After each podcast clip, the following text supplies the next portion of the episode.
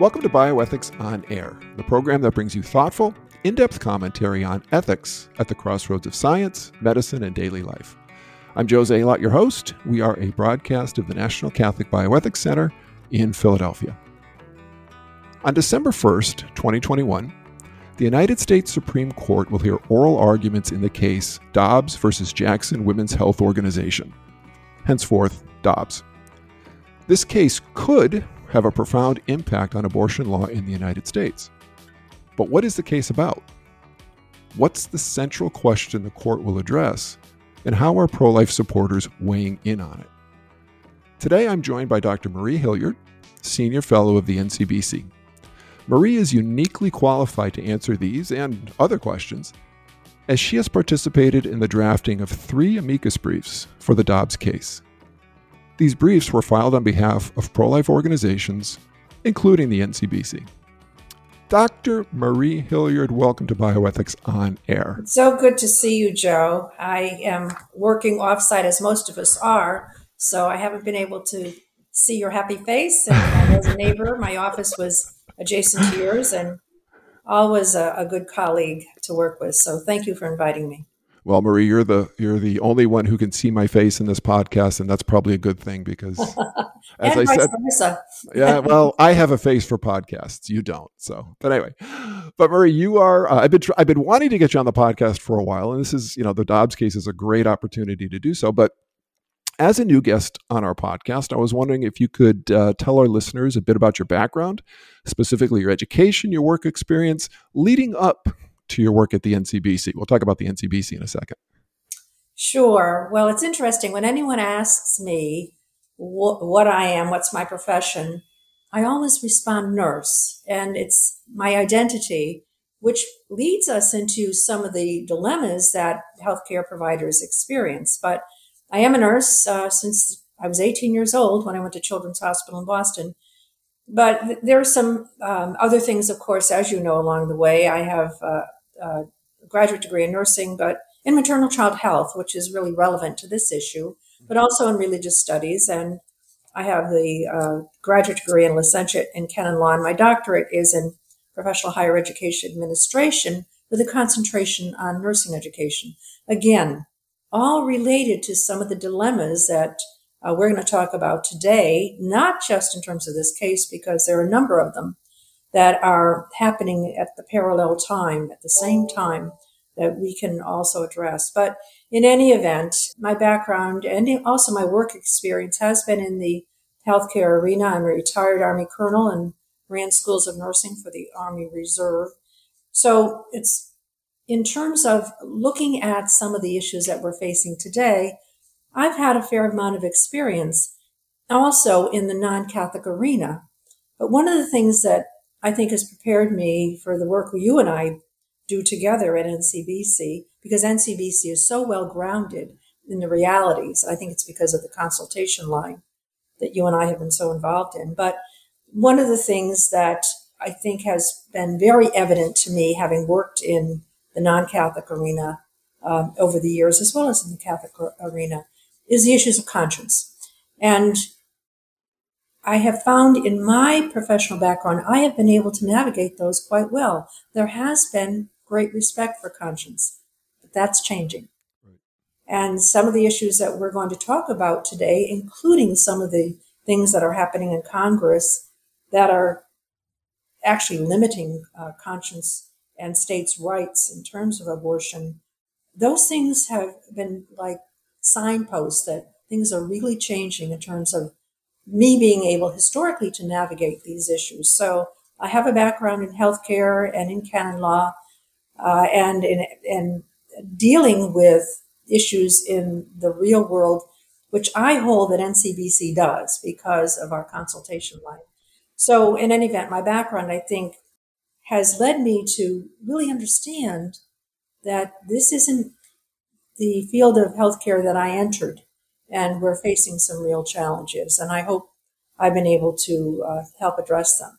One of the things as a canon lawyer we look at, and NCBC looks at this a lot, and that's the rights of the faithful. And the Supreme Court looks at rights, individual rights. They've kind of forgotten about that little baby in the womb, but looks at individual rights. And we have some great documents that are not just recent. We have go way back to post-Vatican II and Pope Paul VI, some of the great documents such as Dignitatis Humanae, the Declaration on Human Freedom that speaks to conscience. So there's a lot that I've experienced, and you as Director of Consults now experience, that I think allows NCBC to be uniquely able to participate in these amicus briefs. So that's who I am right now, and let's hope that as we experience these things through the courts, those protections I had as a young nurse will still be there.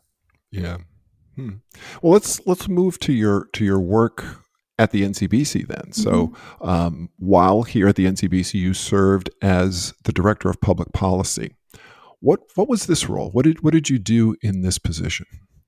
Well, it was interesting because when I was originally hired, the title I was told that I was applying for was Director of Research. But my background, I was a regulator. I regulated nursing for a state for 12 years. I regulated 62,000 nurses in nursing education. And I also had been the lobbyist, the state Catholic conference director for Connecticut for 10 years. So it was a little bit more fortuitous, I think, that when they saw the need to have a director of public policy, that I had that background. And that background allowed me to look at some of the issues in public policy that were being promulgated, laws being passed, regulations being promulgated, and how were they impacting the common good. And so in the 10 years that I did sat in that role before I was senior fellow, we developed a number of public policy statements, as we continue to do now. Actually, in the last 2 years, we've developed, either alone or with other agencies, 17 such statements. So we look at what's happening in the public arena that's going to impact the delivery of healthcare, the common good, the well-being of society even, and also individuals. And in this case, the issue of the Dobbs case, the individual well-being, not just of the baby, but the mom too. So we and NCBC working with other agencies, and I always tried to do that because we can multiply, potentiate our effect by working with other agencies, developed over the years a number of public policy statements trying to convince those who make our laws and regulations certain things that we call natural moral law are really in the common good. And so that's what I did in the role as Director of Public Policy, and I continue to do now as somewhat of a liaison with other organizations. Yeah. I was wondering if you could actually talk about some of those other organizations, because, you know, as you said, in addition to your work with the NCBC, you've served, and now in your retirement, although, Marie, I got to say you are a retirement failure because I don't see you. I really don't see you in retirement. But anyway, but you've served and you continue to serve other organizations, and I'm thinking particularly the Catholic Medical Association. Can you tell us about some of these other organizations and the work that you do with them as well? Certainly. And I actually have quoted you a number of times, Joe, about my failing of retirement. I like to think it's my only failure, but there are others too. But I have to admit, I have not been good about retirement. Nor will you be, many years ago. Nor will you be, because you have developed many things when you came to NCBC that we didn't have in place, and that was by your initiative. So that's our Dr. Joe Zalot also. But I think even before I came to the NCBC, I think anyone working professionally, and I know this is true of you also, sees the importance of being involved in organizations, including secular organizations. I even chaired a state nurses association ethics committee years ago. And even when I was a lobbyist for the bishops, I was president of another state nurses organization. It's very important and when we get to the, I hope, some questions that you might ask me about, you know, how others can be involved, it's really important to be in the forefront in trying to shape how organizations are going to address the needs of their members. So I am now, and or have been, on the board of a number of organizations. The Catholic Medical Association, I sit on their board now and co-chair their ethics committee. Those are the physicians of this country who are advancing, again, natural moral law as Catholic physicians, and they have other members also. I'm on the ethics committee of the National Association of Catholic Nurses USA. I'm a former president of that organization and past chair of that committee. I'm on the board of the National Catholic Partnership on Disability. And that organization advocates for the inclusion, especially in the life of the church, of persons with disabilities, and they see the threats to persons with disability in a culture that is utilitarian and not based on natural moral law. And I sit on their ethics committee, and I had chaired that ethics committee in the past, and I remain as a member of their ethics committee. And also, there's an international organization of Catholic nurses, CSAMS is its acronym, and that organization is like the International Organization of National Association of Catholic Nurses USA. And I'm a former board member of that organization and former chair of their ethics committee. And so we've been able at CMA and NACN and even NCBC to have some impact in the international arena, because these issues are not just local to the United States of America, for sure. Right. All right, so let's move into the main topic for our discussion today. So again, Marie, even in your so-called retirement, you remain very, very active with the NCBC. And one of the things that you do is coordinate the NCBC signing on to various amicus or friend of the court briefs in legal cases, including cases that are going to be heard by the United States Supreme Court.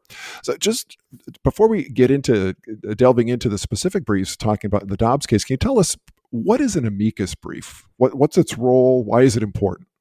Well, it's Latin. And as I say, when people say they had Latin in high school, I say it had me. Though I did actually at NCBC when I was working full time. There was taking Latin at night just as trying to enhance what I did or did not learn when I was in high school. But in any event, amicus is, the term is friend. And a friend of the court is basically what that translates into. And that is trying to inform the court on something that it is going to rule. And so we're not the only one, obviously. I understand the Dobbs case is over 1,000 amicus briefs that have been already filed. And of course, there was a deadline in filing. So it's basically to instruct the court on what the impact of their ruling will be and what the legal background for our opinion is on how we're basically crafting our reasonings, our arguments, if you will, on why they should rule in a certain way and what's the legal precedent. And one of the things that we don't do, in defining natural law, we don't have to turn to pontifical documents. It's faith and reason. And as my mother would say, sanctity is sanity.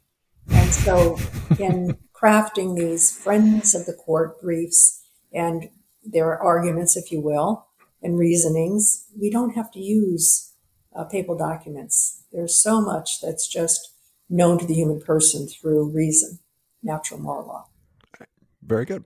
All right. So as I said in the introduction, you have been involved with three friend of the court briefs for the Dobbs case, which, again, the U.S. Supreme Court is going to hear on December 1st.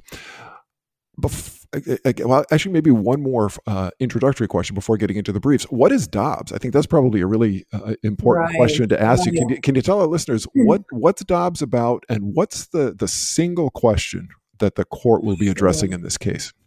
Well, in the case of Dobbs, the legislature in Mississippi passed, and it was signed into law by the governor,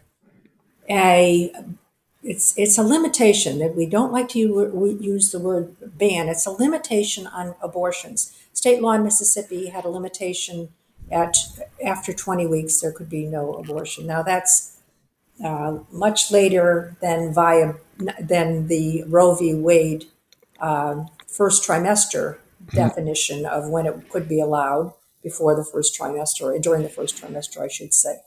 And then we later we'll get into the whole issue of viability. But it is before 20 weeks is still before what's known at this point in terms of technology of viability.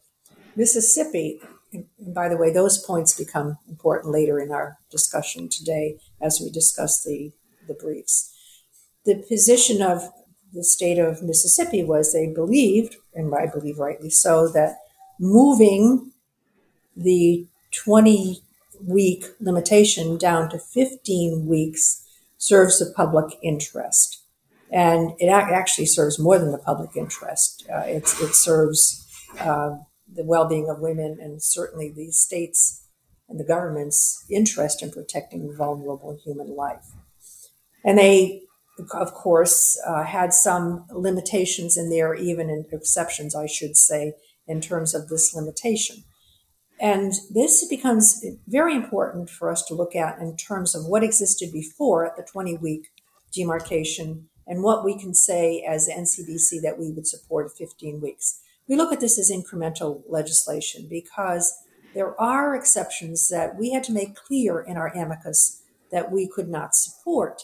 But this is better than existing law, and therefore we could support. And that is, it still does allow, and that's why it's a limitation, not a ban, in emergency cases for the abortion to occur even before 15 weeks and upon diagnosis of a severe fetal anomaly.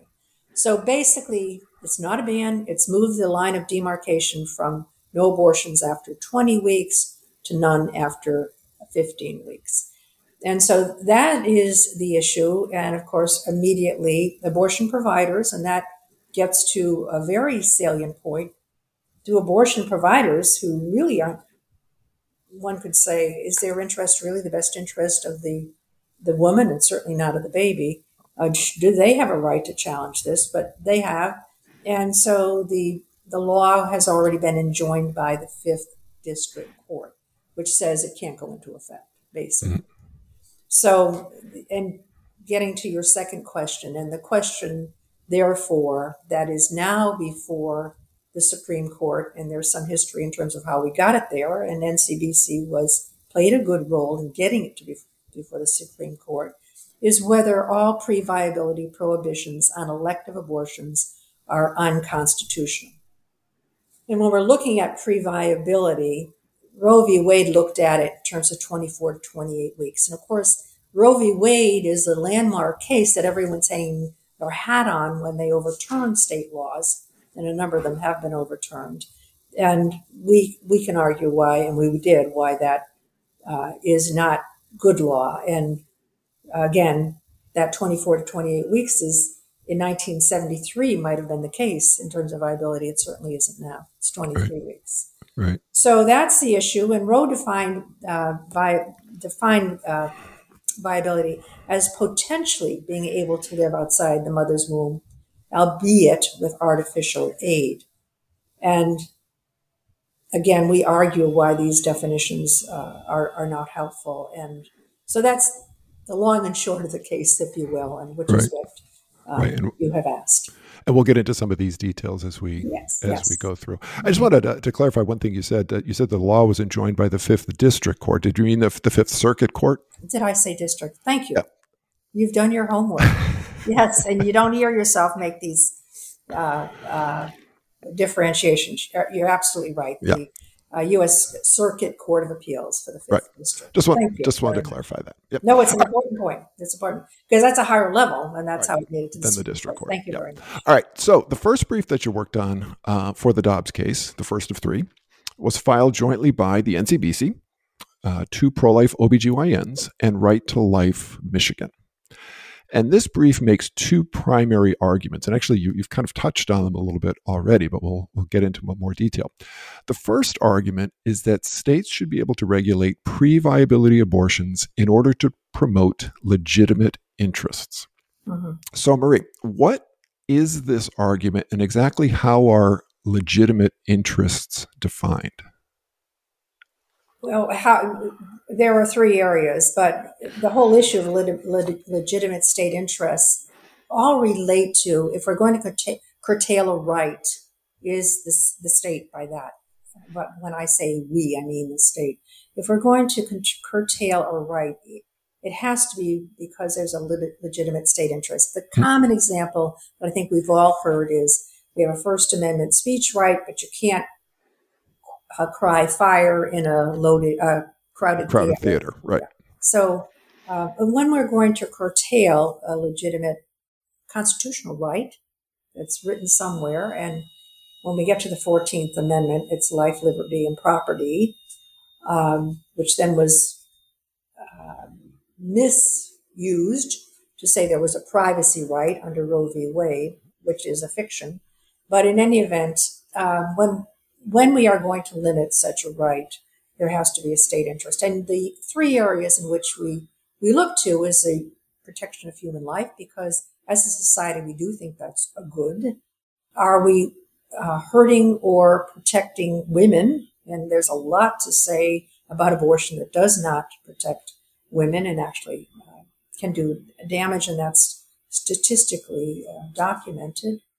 And the other thing is the role of the healthcare profession and the healer. And how are these three areas being, these are legitimate state interests being impacted by this restriction? So that was one of the arguments, of course, that we looked at in this brief.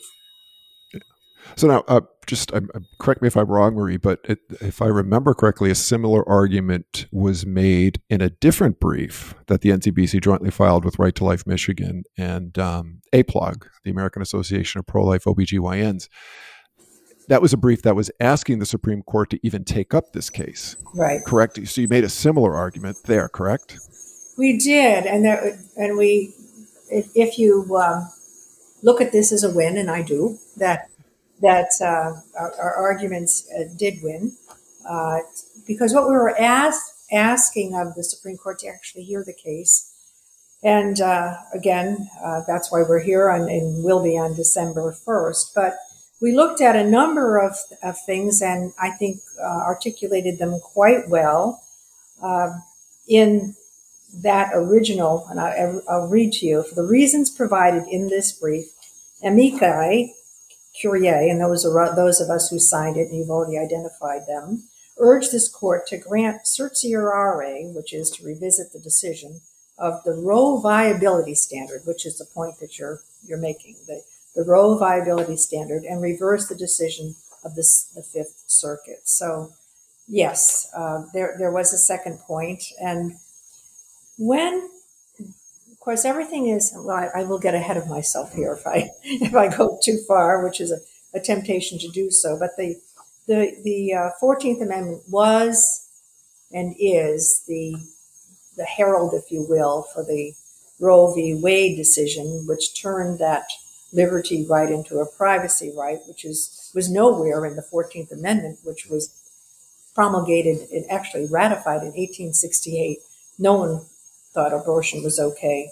Even the courts tried to argue that. Those who were arguing for Roe v. Wade tried to argue that. But in 1868, there was no way that that's what that 14th Amendment was to address. But viability, and that's the second point, of course, that you're referencing. Yeah, let's kind of go there. So as part of this first primary argument, and actually going to the central question of the case, this brief maintains that, one, the present viability standard is no longer workable, and two, that Mississippi's 15-week standard is actually quote-unquote superior to viability.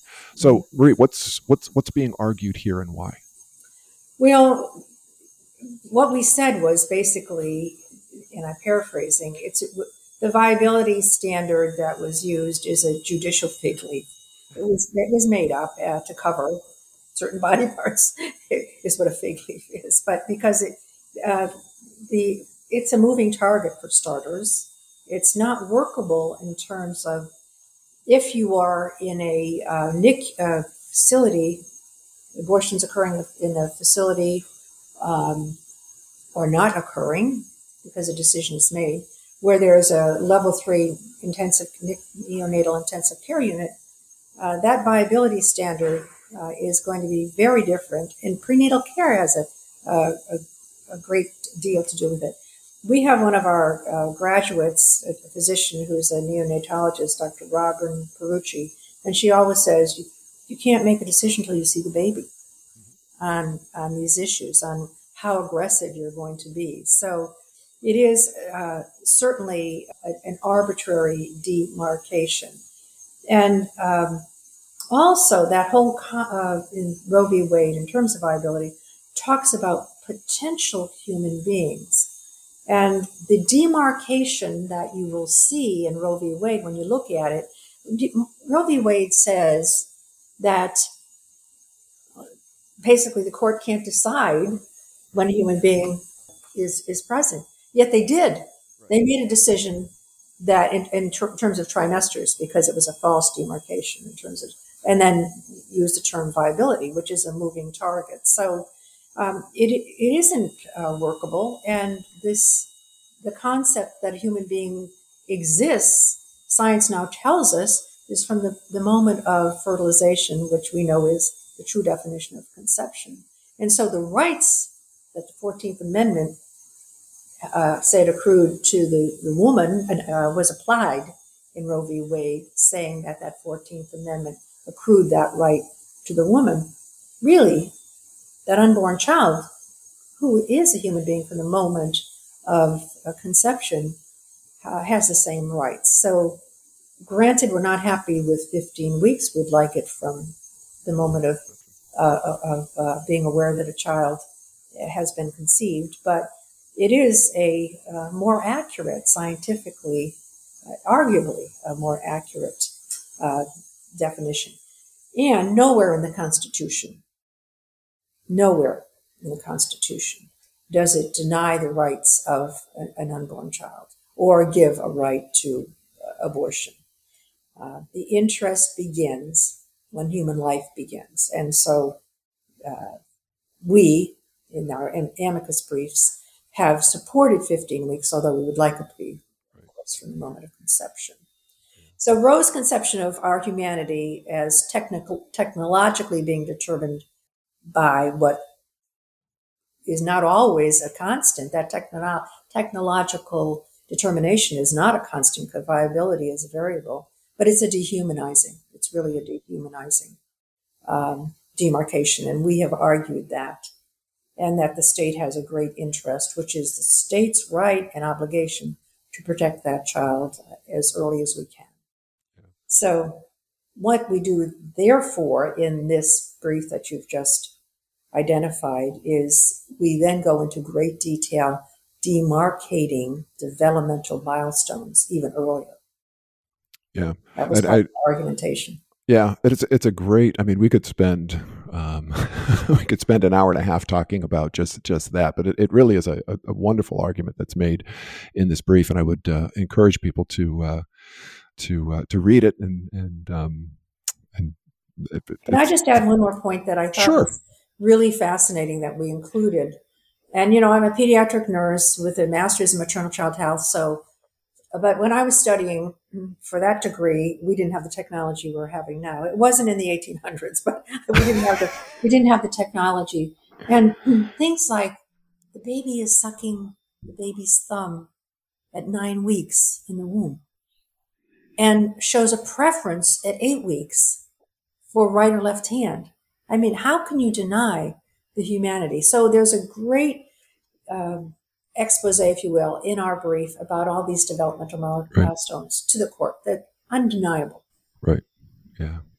This is essential life. Again, we could go on for. Yeah, we could, and I could. I'm sorry, I could. Well, so Marie, now I'd like to go back to something that you've brought up a couple of times, the 14th Amendment. So the second primary argument of this first brief that you signed on to is that the Supreme Court essentially misinterpreted the 14th Amendment in the Roe decision. Now, you've kind of talked about this already, but it's in Roe, and actually I think you could probably make the case for subsequent abortion-related cases like Casey and others. Yes. So what is your argument? How did the Roe court misinterpret the 14th Amendment? Well, it is basically a fiction, because the 14th Amendment, when it was ratified, and we've already talked about before abortion was ever accepted, there was argumentations that said that these restrictions were already being overturned in some jurisdictions back in the 1800s. But that there's no evidence of that I'm aware of. Right. But in any event, what the 14th Amendment says, the state can't deprive any person of life, liberty, or property without due process of law. And again, the right to life, liberty, or property was translated into the right to privacy. And it actually didn't even, in terms of Roe v. Wade, the due process piece was almost immediately obliterated in the Doe v. Bolton companion right. decision that said that anything that impacts a woman's health, which could include mental health, could justify the abortion. So the question is, have we really accomplished due process here? And if we look at what the 14th Amendment was to rectify, it was a violation of the rights of a vulnerable population, slaves. Right. It was to rectify that. And what about the violation of the natural rights of the unborn child? So it was a really misrepresentation of what that very amendment, 14th Amendment, was created to do. It was a violation of what it was created to do. A vulnerable population was to be protected, but it was selective in terms of its application, because the 14th Amendment didn't make it selective. It didn't say, it recognized the rights of persons who, of color, but it wasn't therefore saying, and no one else has these rights. Right. And so therefore, the use of the 14th Amendment, we argue in this brief, was definitely a misuse in Roe v. Wade. And you see it used also in later decisions, as you've already identified, in terms of Casey. But Casey, and I'm getting ahead of myself, but Casey also said there must be a demonstrated undue burden, in this case, the woman. And then, of course, they identified that there was one, but we hold in our brief that when you actually allow for some abortions, and again, the NCBC doesn't support that, right. But if you allow for some, you have shown that it doesn't preclude anyone from getting an abortion, which does, by the court's determination, would have created an undue burden. So its application of the 14th Amendment, not just in Roe v. Wade, but in subsequent cases, and there's attempt to apply it here, is a misuse of that 14th Amendment. Yeah. And again, similar to I asked you this previously, a similar argument was made in the amicus brief that the NCBC jointly filed with Right to Life Michigan and APLOG, asking the court to take up the Dobbs case. So the same argument was made in that brief as well, was it not? Right. Correct. Yeah. Yes. Yeah. And as we said, it's hard to find within the scope of the 14th Amendment a right that was apparently completely unknown to the drafters of the amendment. I love that line. Yeah, I think it's a pretty good argumentation. It's a great line. I've always wondered, and even abortion supporters will grant this, that Roe was it's a really poor decision legally. And I don't understand, how can Supreme Court justices who are really smart people come up with a decision that's so dumb? Well, they say it's always been done that way, and I know we're going to be talking about it. That's what basically the argument is. So, but two wrongs don't make a right. Right. They're looking at precedent. Yeah. And we see that we actually see that in the subsequent Hellerstedt case in Texas, more recently decided on admitting privileges, and it kind of heralds where the Supreme Court may or may not be going. Yeah. I'm getting ahead of myself again. Yeah. But yes, well, since we've always done it this way, now why not do it this way now? Yeah, and that's a great lead-in into the next question, the whole precedence question, and we've always done it this way, so let's just keep doing it. So abortion supporters will often cite stare decisis as the rationale, or as a rationale, I should say, to not overturn Roe and again, any of the subsequent rulings, including Casey and others. Marie, what is stare decisis? Again, it's Latin. As I said, I didn't have it, but. Well, what is it, and how did this brief address the question? Yeah. Well, it says to stand by things decided. That's what the Latin translation is. And again, it's, you know, we've always done it this way. And Casey actually, and we argue this, erroneously argues that basically, and I'm paraphrasing, it's become relevant because it's developed relevance because it's now been accepted and it's basically enshrined. And we argue against that. And one of the cases that is great about this is the partial birth abortion that went to the Supreme Court, the ban on partial birth abortion, Gonzalez versus Carhart. Right. And that was 2003, correct? 2007. 2007. Okay. Yeah. All right. Oh, the law was passed in 2003. I think. The Supreme Court case was, again, you've done your homework. Well, I got my dates a little bit wrong. The federal law, I think, was 2003, and then the case went to the court was decided in 2007. And the that it was constitutional to have, right, this ban, the federal ban. And if you look at it's a ban not based on trimester or viability. It's a ban on procedure.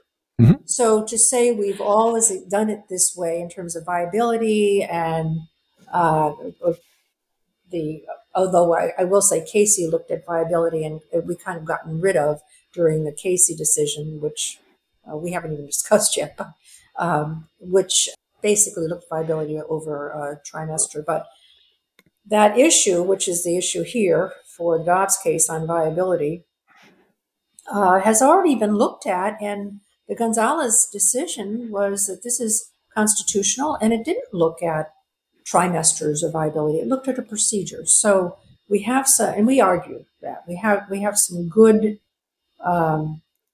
argumentation that precedent shouldn't just prevail, and that the merits of protection under the 14th Amendment, and we argue that also, should be applied to this very vulnerable human being. And again, the Mississippi law of 15 weeks protects vulnerable human life. And if you think about that, is it more important to protect a child who is more vulnerable, which is pre-viability, than the child who is less vulnerable as a viable human being? I mean, it makes no sense. And we also argue that just because it's precedent and it's bad, why it's bad precedent is right. Logical sense. Right. It doesn't make sense that we are going to provide more protection when a child can live outside the womb. So, and then the methods used, we also looked at in our argumentation about the methods that must be used post-viability.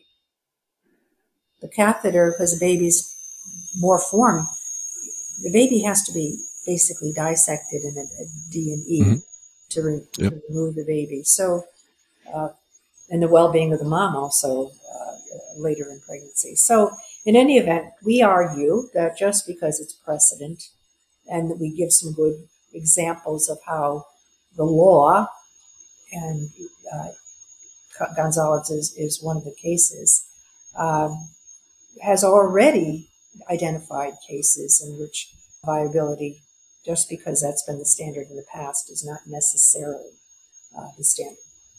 Okay, great. All right, so let's move to the second brief that you worked on for the Dobbs case. And this brief is really at the heart of the question that the court is addressing. And this brief was filed jointly by the Catholic Medical Association, the National Association of Catholic Nurses USA, Idaho Chooses Life, and Texas Alliance for Life.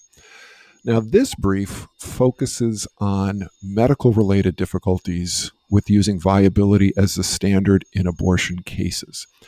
Can you explain what this brief argues?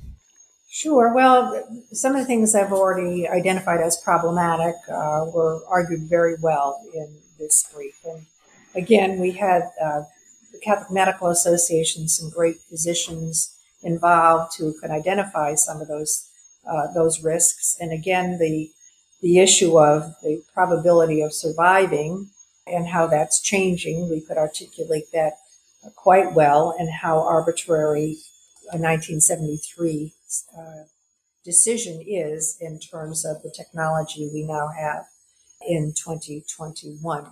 So we looked at the reasoning for making a viability determination and who's making that determination. Right. We argue about that because if we are making a demarcation that viability is the standard, well, who's making that determination?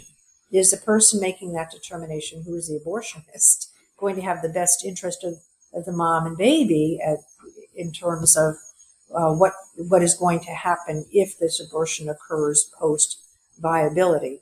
And therefore, what we know is, when we look at the state's interest in the best interest of vulnerable human life, that decision is going to be made by someone, and it's an arbitrary decision, because if we're making it in terms of can we save this life, we're going to be looking at that very same data differently than if we're making it in terms of can we abort under the law. Right. Like, who is making that decision? So in terms of the problem with viability, that it basically begins to have no meaning, is what we argue, for the same reasons also in terms of what we've just addressed in terms of how it's a moving target.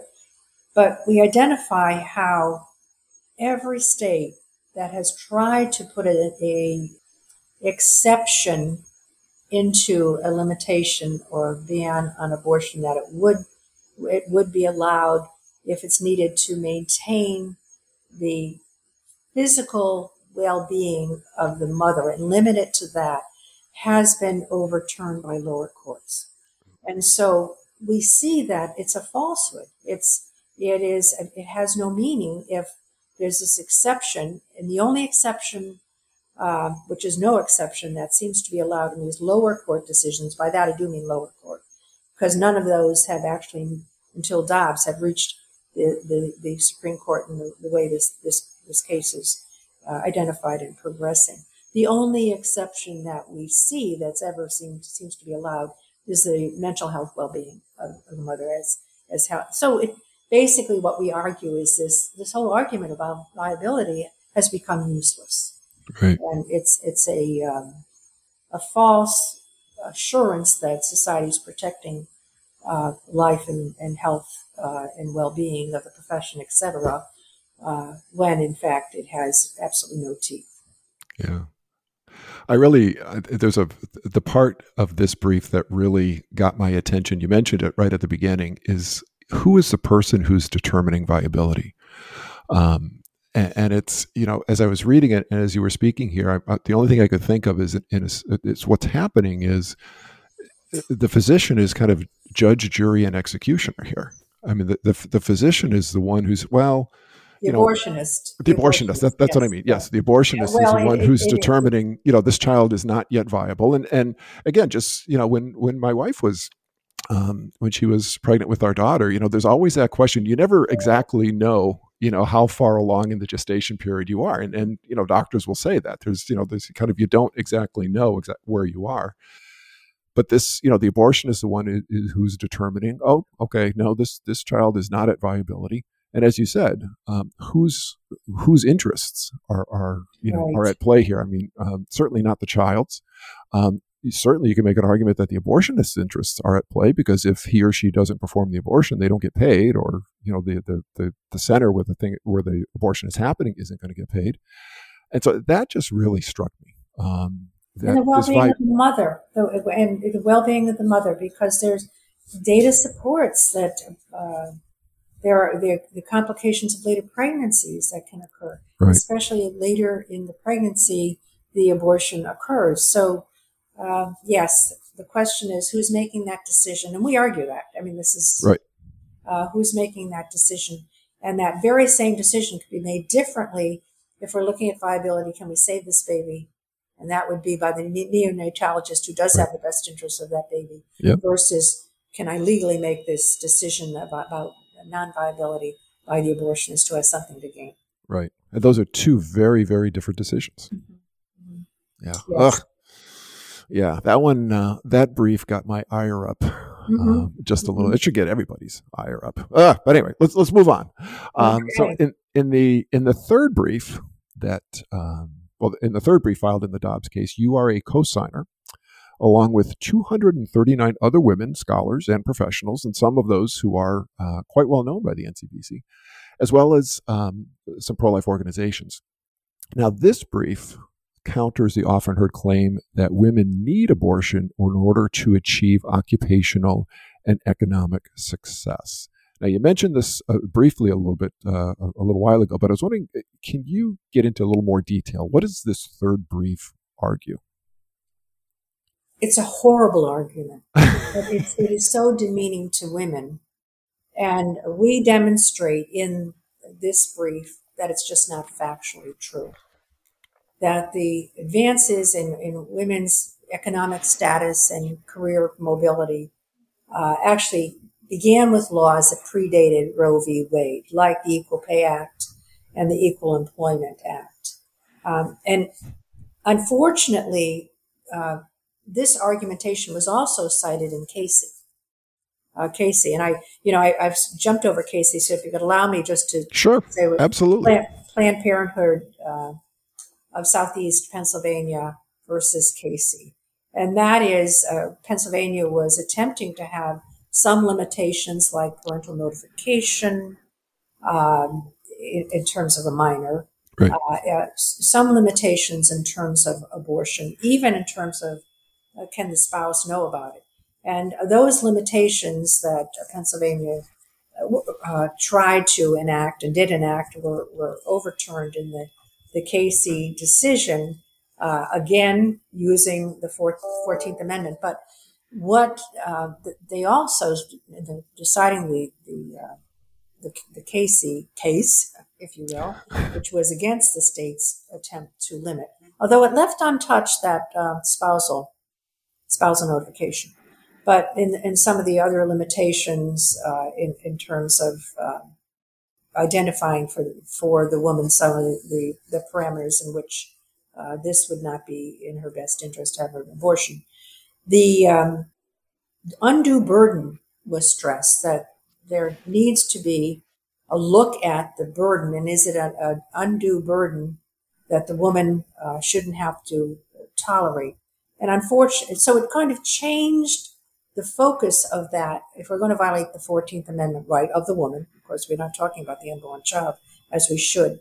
The undue burden standard was also looked at in that the Casey case, if you will. And we try to argue that when we do allow for some limitations, if you will, on the impact of the law, we have not created this undue burden by law. So that's what, unfortunately, Casey was decided in the negative in terms of Pennsylvania law. But there are some nuances. And in that Casey argumentation and decision made by the Supreme Court, they do talk about this very same point, which is that women's career, if you will, I'm paraphrasing, but the abortion has had a positive impact on women. And we can demonstrate factually that it has not. And we look at trends in society from the 1970s to this present day. They're great, if someone wants to look at it. There are great charts, if you will, that graphs, I should say, that show advancement in relationship to abortion. And actually, surgical abortions are dropping, as we know. Right. Now, that doesn't mean abortions are dropping, but surgical abortions are dropping. So that's the argumentation that we use. It's factual. I consider the argumentation as a woman that I would need abortion to advance my career is just so insulting. And why women who make this very argument themselves, unfortunately, don't see how insulting that is to women is personally insulting to me. Yeah. And that brief also talked about, or actually it kind of tore down the study that the court used to there was is it the turnaround study? Yes. Is that the name of it? Yes. I think it's Turnabout. Turnabout study. Yes, yes. Right. And the court used the data or the results that came from that study to say, well, yeah, women need abortion for economic and occupational success. And the brief just tears that whole study apart. Right. Yeah, it's amazing. Good work. It's a long, it's the longest brief that of the three. It is the longest brief. Yeah. And, yeah. But there's some great data in there. Yep. So love to have people be able to read these briefs. Actually, Marie, where can people get these briefs? Are they public? Oh yes, public knowledge. They are. They do become public policy. And what we've done is on the briefs that NCBC is a party to. We have those on our webpage. Now, the third one. You've asked a good question. I don't believe we've put this on the NCBC webpage, and we probably should, because I personally am a signatory. NCBC is not. But correct. I know there'd be no problem doing that, and we certainly can do that. Yeah, I'm going to, the ones that are on the website, I will link in the show notes here so people can read them. But they're very, very good. Yep. Maria, I have to ask this question, and I know it's an unfair question, but Dobbs is coming up. We're recording this interview on November 2nd, All Souls Day, so maybe that's an appropriate day for recording the interview. But the Supreme Court's going to hear oral arguments in Dobbs on December 1st, and I'm actually planning to be in D.C. That day to be outside the Supreme Court. Are you going to be there? Are you going to be at the CMA? I'll probably hang out with the CMA at the Supreme Court. Wonderful. And then probably the decision will come at the end of the term, probably in June of next year. Marie, put on your, or look into your crystal ball or put on your clairvoyant hat, whatever metaphor you want to use here. What do you think the Supreme Court is going to rule in Dobbs? Well, I'm not asking anyone to put money on my opinion here, but a couple things. First of all, optimistic because they even took the case, because we had a very bad decision yesterday, as you're probably aware of the dignity. We'll talk a little bit about that, I think. So when they refused to take a case as they did with Dignity yesterday, Dignity's case, and they did take this case, it gives me some hope.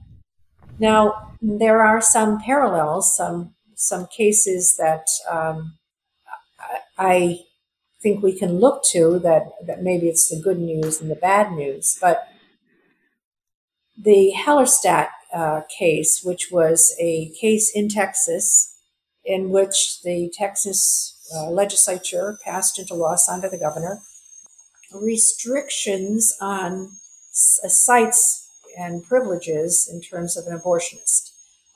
Does it have to be a clinic that's got the same clinic surgery center kind of requirements as dictated by the Texas legislature?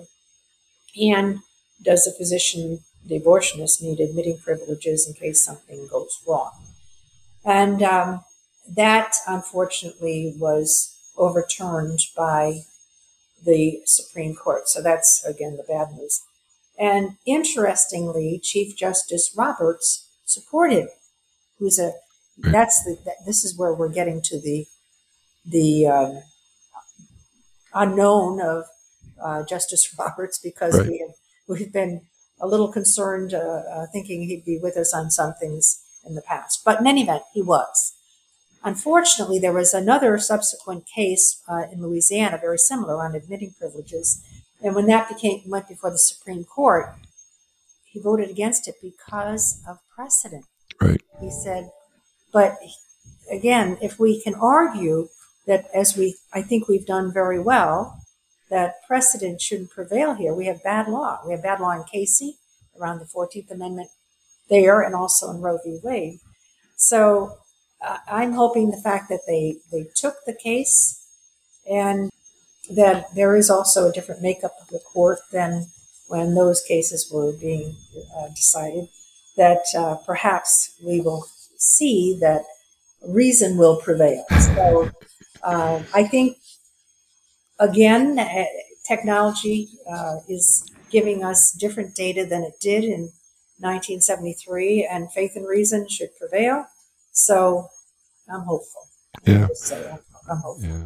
All right. So I guess I should say we would be remiss if we didn't, if we close a podcast without discussing, as you mentioned, the Texas heartbeat bill, or SB 8. Marie, can you tell us quickly, what does this new law, it went into effect on September 1st. What does this new law in Texas hold with regard to pre-viability abortion? Well, it's at the point of heartbeat, which the heartbeat actually is beating very early. It's beating at 21 days. But in terms of being able to auscultate, hear the heartbeat, probably around 6 weeks, ultrasound 6 weeks. And so the Texas legislature, signed into law by the governor, has stated that at the point, again, it's all sound reasoning in terms of technology. And science. Heartbeat is detectable, that persons can sue the abortionist, and anyone involved in assisting that abortionist can sue for carrying out that procedure. It's a it actually incentivizes the lawsuit too, because those who sue can get up to $10,000 for doing it. So there are exceptions in terms of medical emergencies, and that is good, because there are times when a miscarriage has already started and it's really not an abortion. You're inducing the infected membranes, let's say, or something else that's actually not a direct mutilation of the baby. You're removing the baby when, let's say, a miscarriage has already started and bleeding has occurred. But in any event, it's already been the whole woman's, it's an interesting name for a provider, whole, WHOLE, woman's health. When you think about that name, is challenging it. But the challenges so far that have gone to the Fifth U.S. Circuit Court of Appeals have not been successful. So the laws, in terms of enjoining it, and so the law so far has been upheld, and even it was the Supreme Court was asked to enjoin it, and the usual parties, unfortunately, Roberts was a dissenter, Kagan, Sotomayor, and Breyer were the dissenters in being willing to enjoin until the final decision has occurred. So, in any event, it's very different, and it's been upheld by the Fifth Circuit and not been enjoined. Now, it's, of course, the whole case is eventually going to be heard, I'm sure. But enjoining means, can we stop it from taking effect? And even the Supreme Court has said we won't enjoin it. But then the Department of Justice, the U.S. Department of Justice, has basically now, and that's what the arguments we heard yesterday, oral arguments, has asked whether they have a right to sue the state for so crafting this law. And that's what we're waiting. It's basically the mechanism now is being challenged, is can the federal government sue. So that's in the oral arguments yesterday. And although I obviously didn't hear them, but reports of them are stating, and it all depends on which media I guess you're referring to, that they could be a little disappointing in our hope for how it's going to be decided. So, but it's interesting that the mechanism they're using, because other states, there are 7 other states that have had heartbeat laws that have all been overturned. And this one so far has survived the enjoining of it, making it non-enforceable at this point. So we, again, are hopeful, but we'll see what prevails. This was a case asking for an expedited decision, so I'm not sure exactly when we're going to get that answer, but in any event, the question is whether the federal government can sue to block implementation at the state level. And also whether these lawsuits that are being or can be brought to fore as a lawsuit, can they move forward the way this law is written? So those are the two questions that the Supreme Court listened to, brief oral arguments yesterday, and I'm sure written briefs too. And we'll see. Yeah, it's really interesting that, you know, we're, as I said, we're recording this on November 2nd, and the Supreme Court heard arguments in the Texas heartbeat bill just yesterday. So it's, you know, the pundits, you know, but maybe by the time this podcast comes out, there may be something being said. But it's such an interesting case. It just because the enforcement mechanism is so different. Being, right. You know, it's not the state of Texas. It's not the government of the state of Texas that's enforcing it. It's the private lawsuits, and I think certainly the abortion supporters and abortion providers were surprised by it. I mean, they must have been to some degree, and you know, trying to figure out, oh my goodness, and all these, the Biden administration as well has been very. Working, overtime, trying to get this thing stopped. Yes. And as you said, it hasn't yet, but there's some really important questions as you mentioned here already. And we are right in the middle of this, as we're recording this podcast. When we selected this date, we didn't know, in terms of recording this. Yeah. Oh yeah. Oh no, we selected this date about a month or so ago to do this. But what I will say too is our president, Joseph Meany, he's from Texas, and he's been down in Texas for the past week or so. And he's saying just on the ground, this law has made such a huge difference for pro-life people that just the morale has gone, through the roof. Crisis pregnancy centers are getting more and more calls from people to get help. And it's just been a wonderful thing. And I've heard people say that even if the Supreme Court says that there's something nefarious about this and they enjoin this law, there have been hundreds of children who have been saved from abortion already. So it's a good thing. Meany's mom is a physician very involved in pro-life work in Texas. So yes, it's an exciting time for him to be down there. Also. Yeah. Marie, I want to ask one more thing before I ask you for your final words of wisdom, and it's the Congress of the United States, their actions. So on September 24th of this year of 2021, the U.S. House of Representatives passed the purposely misnamed Women's Health. I got to make sure I can say it correctly. The Women's Health Protection Act. Marie, what does this act do? And does it have any chance of actually becoming law? Let's hope not. It's horrible, horrible, horrible law. In terms of violating states' rights, it's a terrible thing. It would oppose abortion on demand that must be allowed nationwide at any stage of pregnancy through a federal statute. And it would invalidate immediately upon passage state laws. Right. Just a terrible thing. And it's even broader than that. Any law that's requiring an abortion to be performed only by a physician, ultrasound laws, parental notice, waiting periods, anything, telemedicine regulation, anything. I mean, it isn't even good health care. It's just very, very broad, knee-jerk law, and how anybody could have voted for it is beyond me. And then how abortion is defined. It's not only to include abortion. Any medical or non-medical services related to or provided in conjunction with an abortion, whether or not provided at the same time or on the same day as the abortion. That's a paraphrase from what are in the provisions. And we're very concerned about, therefore, it's going to impact contraception and sterilization in terms of, if you have an objection, as we know we do, because it's mutilating, these two things are mutilating, you also can't, even in terms of your conscience, will conscience be impacted by it? And then how does this, because it says related to any medical or non-medical services related, well, what about LGBTQ health services? It's just so broad. And how many, I just can't understand how anyone